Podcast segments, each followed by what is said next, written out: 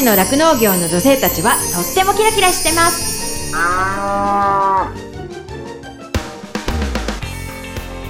広尾町で酪農家をしています。マドリンことカバキまどかです。十勝ウーマンフロンティア。この番組は農業酪農王国十勝からキラキラしている方の活動や取り組みそして魅力をお伝えしていきます。今日のゲストは目室町の酪農家の中島大輔さんです大輔さんはですね目室町出身でえ帯広農業高校を卒業後に整備士の資格を取りに札幌の専門学校に進まれてで卒業後はですね地元に帰ってきて整備士として3年働いていました。実家には23歳の時に実家の牧場に収納されましたでご実家はですね有限会社中島牧場ということでそこでもう牧場に入って16年7年酪農のお仕事をしてるんですけれども現在は代表として酪農のお仕事をしています。えー、大輔さんの牧場にはですね本当ここでしか見られない農機具ですねたくさんあったりだとかあと牛の飼料です。牛の食べる餌はほとんどがもう自家産ということでそういったあのこだわりを持つ牧場なんですよね。そういったお話も今日聞けるかなと思いますし2020年には農場ハサップと J ギャップの認証を取得して安心安全な農畜産物の生産に力を入れています。今日はねそんな大輔さんの仕事からプライベートに至るまでいろんな話を聞けると思いますので楽しみに聞いていただきたいと思います。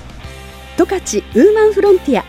この番組は JA 広尾北海道酪農のサポーター日展配合資料公園のゼノアック日本全薬工業 JA ネットワーク十勝十勝ごちそう共和国豊かな牧場づくりに貢献。明治資料株式会社の提供でお送りします。日展配合飼料は酪農家の笑顔と乳牛の健康のためにこれからも北海道の酪農をサポートしていきます。人も動物も満たされて生きる喜びを。日展配合飼料。動物未来。見つめる。広がる。ゼノアック日本全薬工業は動物が持っている未来の可能性を見つめ見出し。動物と人間との関係が今よりもっと輝かしく素晴らしいものに広がっていけるようチャレンジし続けます。明治資料は牛を愛して70年人を愛して70年共に笑い共に悩み共にチャレンジをしてきました。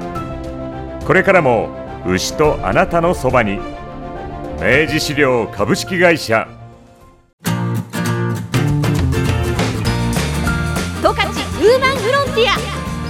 ア十勝の酪農業の女性たちはとってもキラキラしてます。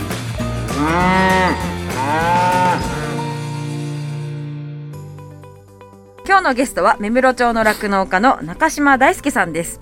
今日はですねあの私と同い年の酪農家としてねいろんなお話ちょっと面白い話も聞けるんじゃないかなと思っていますのでよろしくお願いします。あお願いしますでねその高校卒業した後はその整備士になるために専門学校に進んだっていうことなんですけれどもそ,、の整備士の資格を取りたくて行ったみたいな感じだったんですか？そうですね。その時はやっぱ二級整備士がうん。やっぱ主流だった。うんそれ今も。何主流って何の主流だったんですか？整備士会の中で今一一般に一級整備士とかあるんだけど、うちらの時一級整備士ってトヨタ一級しかなかったんですよ。ああそうなんだ。俺らの時代にうは、んうん。で普通の一般は2級までしかなくて、うん。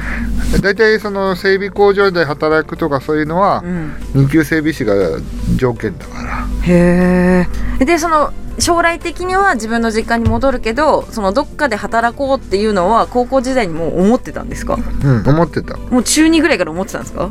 思ってた。4年ぐらいは働こうと思ってた。あ家に帰る前に？そうそうそう。えー、めちゃめちゃしっかりしてる中学生ですそうねでしょ？ううん。んそうなの。あじゃあもう結構当たり前ってあれですけど自分の頭の中ではもうこの学校を卒業してうん。車屋さんかどっかで働いて働いて。その後から家に入りたいなっていうのはポワンと。その資格を取るのもその将来には役立つだろうからっていうところですか？その農家さんももう機械が好きだしね。もともとお父さんも機械好きだったんですもんね、でお家にはいろんなね農機具たくさんあるしだからちゃんとその仕組みが分かるような整備ができるような人になりたいと思っていたっていうところですか？本当にそう。へえそれで就職したのも地元に帰ってきて、うん。でまあ、2年間は専門学校で札幌行ったけどその後は地元に帰ってきてそこのね整備士の資格を生かして車屋さんで働いてたんですもんね。っていうことはまあ車だったり大きな作業機とかその農業機械？農業機械はないかな。主にバストレーラーとかうん。トラックとかダンプとかあ自動車っていうより？そうそう。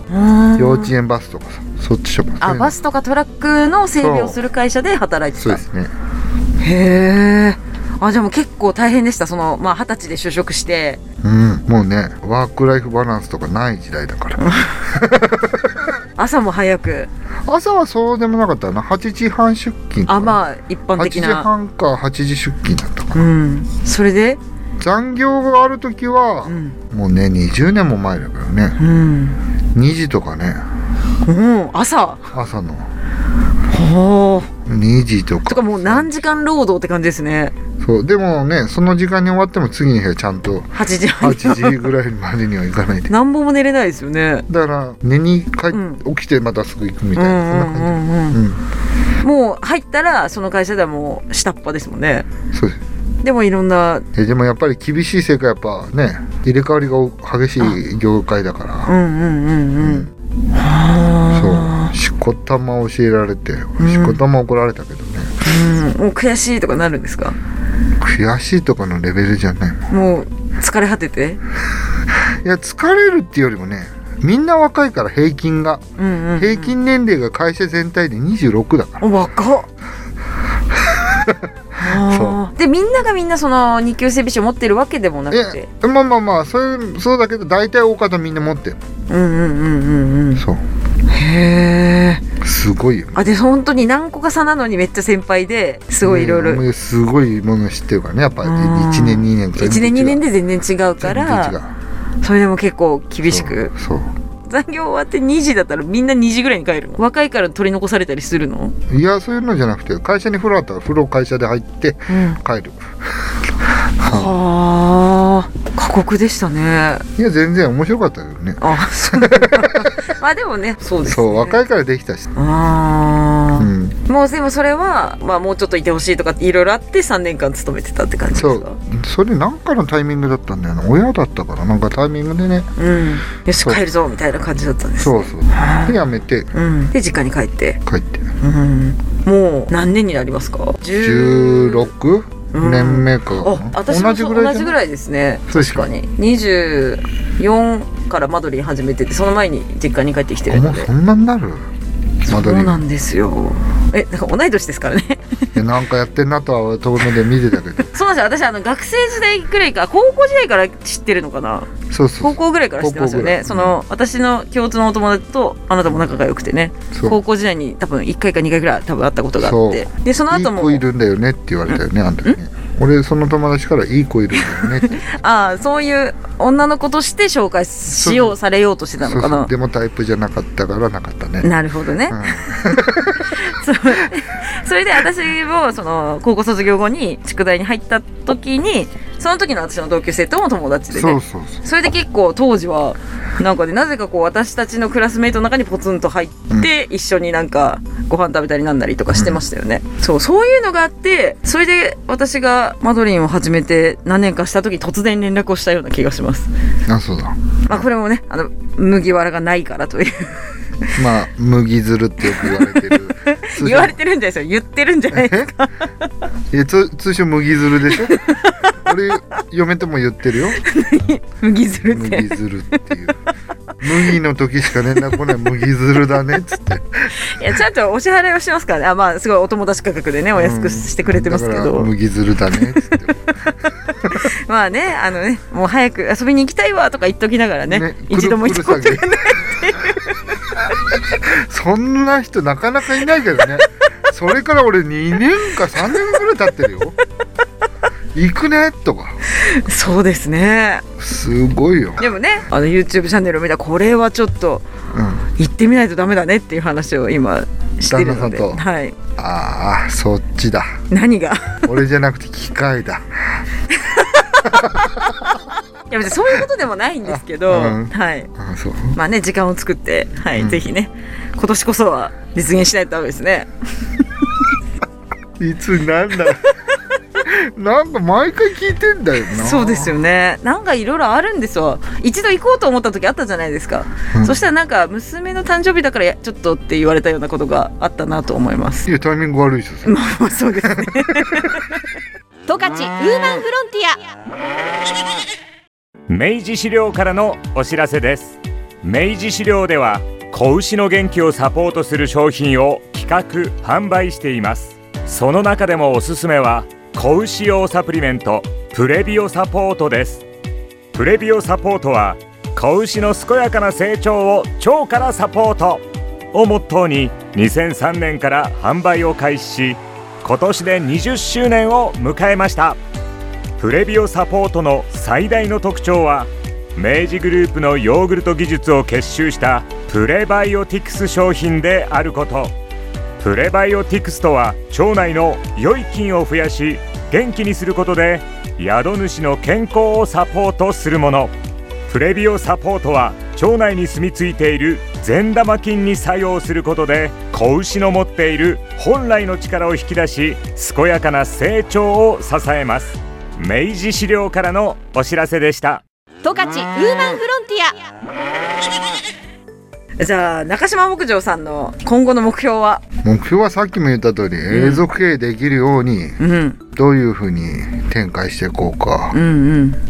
このね目まぐるしい世の中の中でうん。どう生き残りかけるか、うん、えその中では例えばその牛の頭数をちょっと増やそうだとかなんかそういったことも考えたりとかもあります？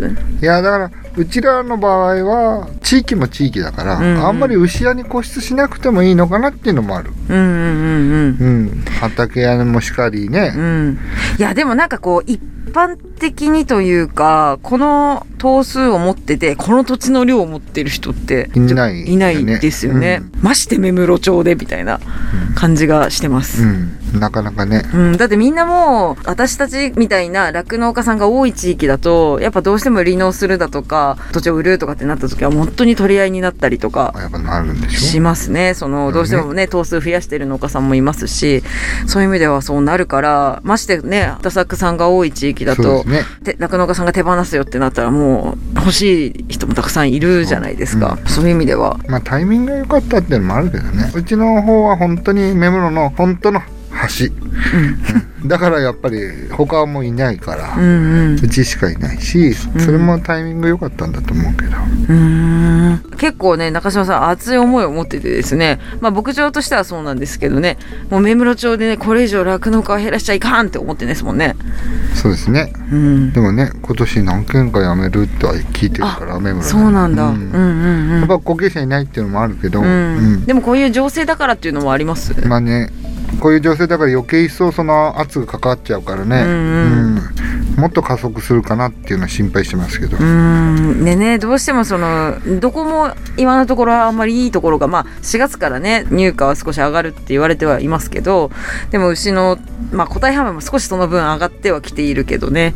でもまた上がってるのあるでしょ。また上がってる。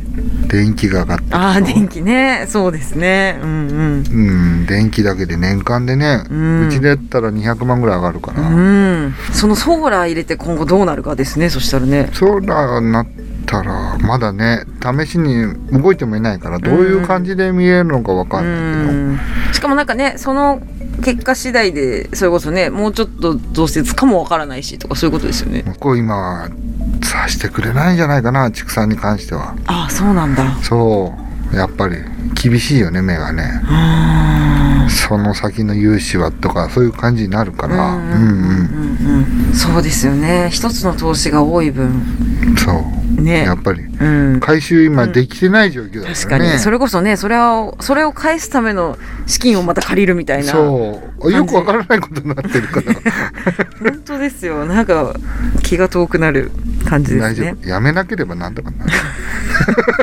そうまあ全然やめる気もないですけど、でもねはい前向きに行きたいところですよねやっぱりね。はい、前向きにはい。はい、中島さん大輔さんはお子さん何人いらっしゃるんですか？2人で何歳ですか？11歳と7歳。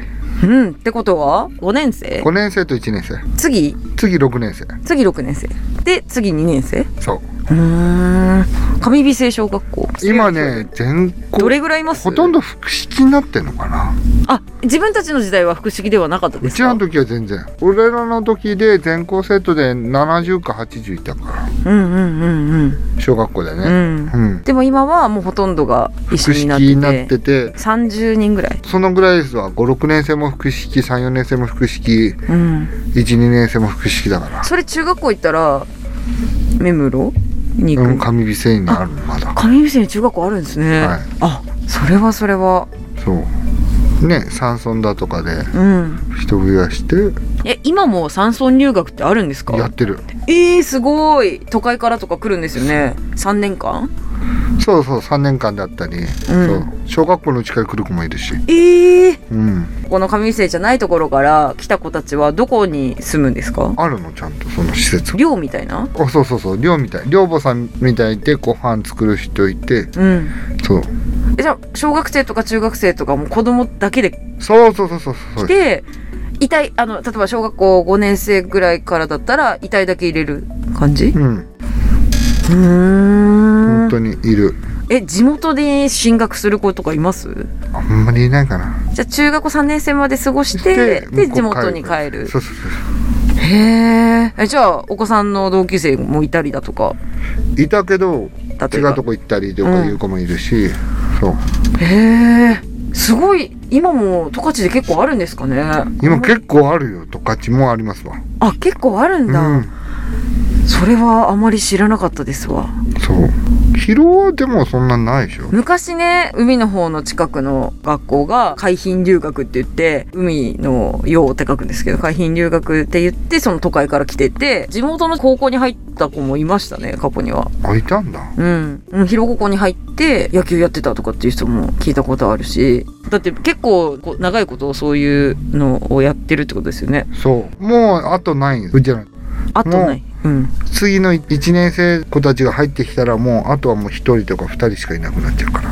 ああなるほど。もうね今後そう今後1人とか2人でうん。確かふそんぐらいかな、うん。本当人数少ないんだよね、う。んうん。今の保育所に入ってる人方でもう最後なのさ地区で。今8人ぐらいしかいないけど、あみんなで？そうそうそう。保育園みんなで？そう8人か9人ぐらいだけどそれが全員なのさもうあ地域の子供の？そう。うんうんうん。ちっちゃい子たちの地域の子のそれが全員なのさ、うん。でその子たち小学校上がったらもう保育所ないいる、うんい入る子がいない、今年も休所になるんだけどうん、保育所はねでもそこなくなったらね困るし。そう。ね地域にやっぱ若い子が。まあ地域に学校があるのとないのじゃだいぶ違うって違いますね。うん、言うし、うん。じゃあ PTA とかもいろいろ。って言ってね PTA やってるんですもんね。ボランティアで。うん。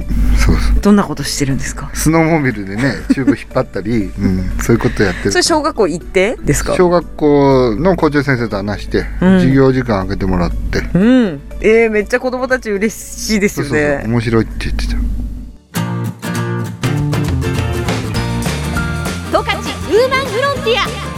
十勝の酪農業の女性たちはとってもキラキラしてます。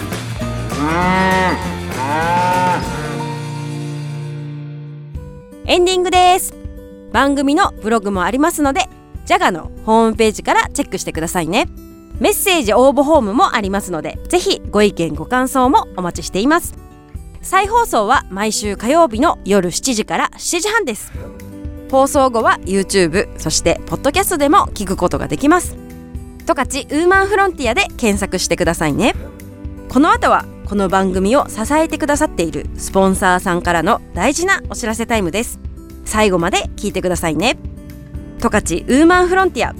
ここまではマドリンことカバキまどかがお送りしました。どうもありがとうございました。JA 中札内村からのお知らせです。中札内村の今年の枝豆の収穫は猛暑の影響もあり例年より1週間早い8月14日から9月6日に行いました。フランス製の大きなハーベスターを使って24時間体制で作業し枝豆の一番美味しい時期に1年間流通する枝豆を一気に収穫します。枝豆の品種は大袖の舞大豆祝い黒大豆玉袋大豆の3種類。収穫した枝豆は3時間以内に洗浄加熱味付けそして瞬間冷凍。そのため解凍するだけでいつでも自然の風味の美味しさを味わうことができます。中札内村産の枝豆商品をいくつか紹介します。中札内村産そのまま枝豆。瞬間冷凍技術で採れたての旬の味を閉じ込めました。料理やおつまみにそのまま使える美味しい枝豆です。中札内村特産大袖の舞大豆を使用枝豆に最適の品種で癖がなく自然な味わいで大豆本来の味が楽しめます。第45回日本農業賞大賞受賞の商品です。そして今回リスナーの皆様に特におすすめしたいのが枝豆グラタン。使用する枝豆の品種も容量も形も変わって今までより美味しくなりました。使用品種は粒が大きく食べ応え抜群で豆の味もしっかり甘い。玉袋大豆を使いました。グラタンに使っている牛乳はもちろん北海道産生乳。レンジでチンするだけでチーズの香ばしさもある美味しいグラタンをお楽しみいただけます。JA 中札内村直売所にて税込み198円で販売中です。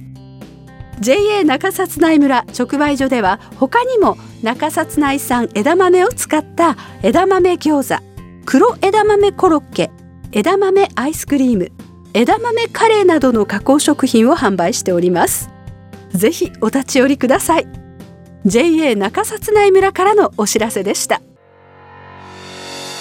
日展配合飼料から大切な子牛に 6g のおまじない。哺乳子牛用サプリメント子牛の味方のご案内です。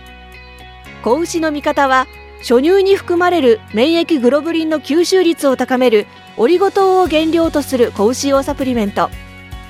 免疫グロブリンは出生後の子牛が初乳を飲むことで吸収しますが出生後24時間を過ぎると免疫グロブリンの吸収ができなくなってしまいます。子牛に初乳に含まれる免疫グロブリンをできるだけ早く多く吸収させることは子牛の健康な成長のためにとても重要です。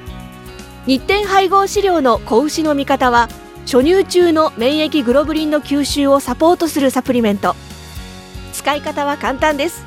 初乳に子牛の味方を一歩を混ぜて飲ませるだけ。分娩後1回目と2回目の哺乳の時にご使用ください。免疫グロブリンの吸収を高め感染症などからあなたの子牛を守ります。子牛の健やかな成長のために 6g のおまじない子牛の味方は日展配合飼料から発売中です。日展配合飼料からのお知らせでした。JA 疲労からのお知らせです。